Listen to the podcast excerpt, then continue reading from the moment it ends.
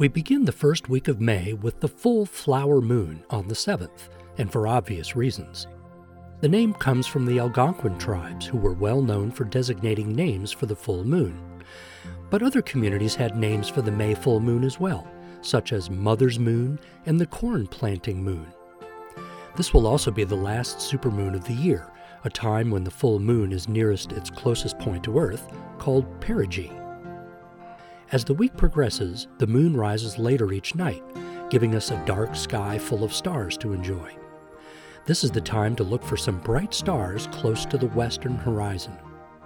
We tend to notice these when they are low in the sky because they're closer to the things we're typically looking at. But there's another reason. Bright stars low in the sky seem to twinkle more and even change colors. This isn't coming from the star itself, but the effect the thicker air has on it as it passes through our turbulent atmosphere. It can even trick us into thinking that it's moving. Soon after sunset, it won't be hard to notice the brightest star getting low in the west. This isn't a star at all, but the planet Venus.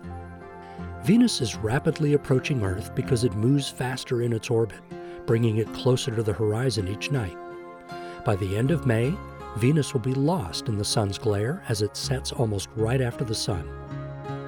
After twilight, look toward the northwest for a beautiful yellowish star. This is Capella, the brightest star in Auriga, the charioteer.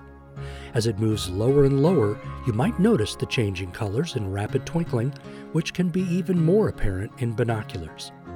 With the Delta College Planetarium in Bay City, I'm Mike Murray.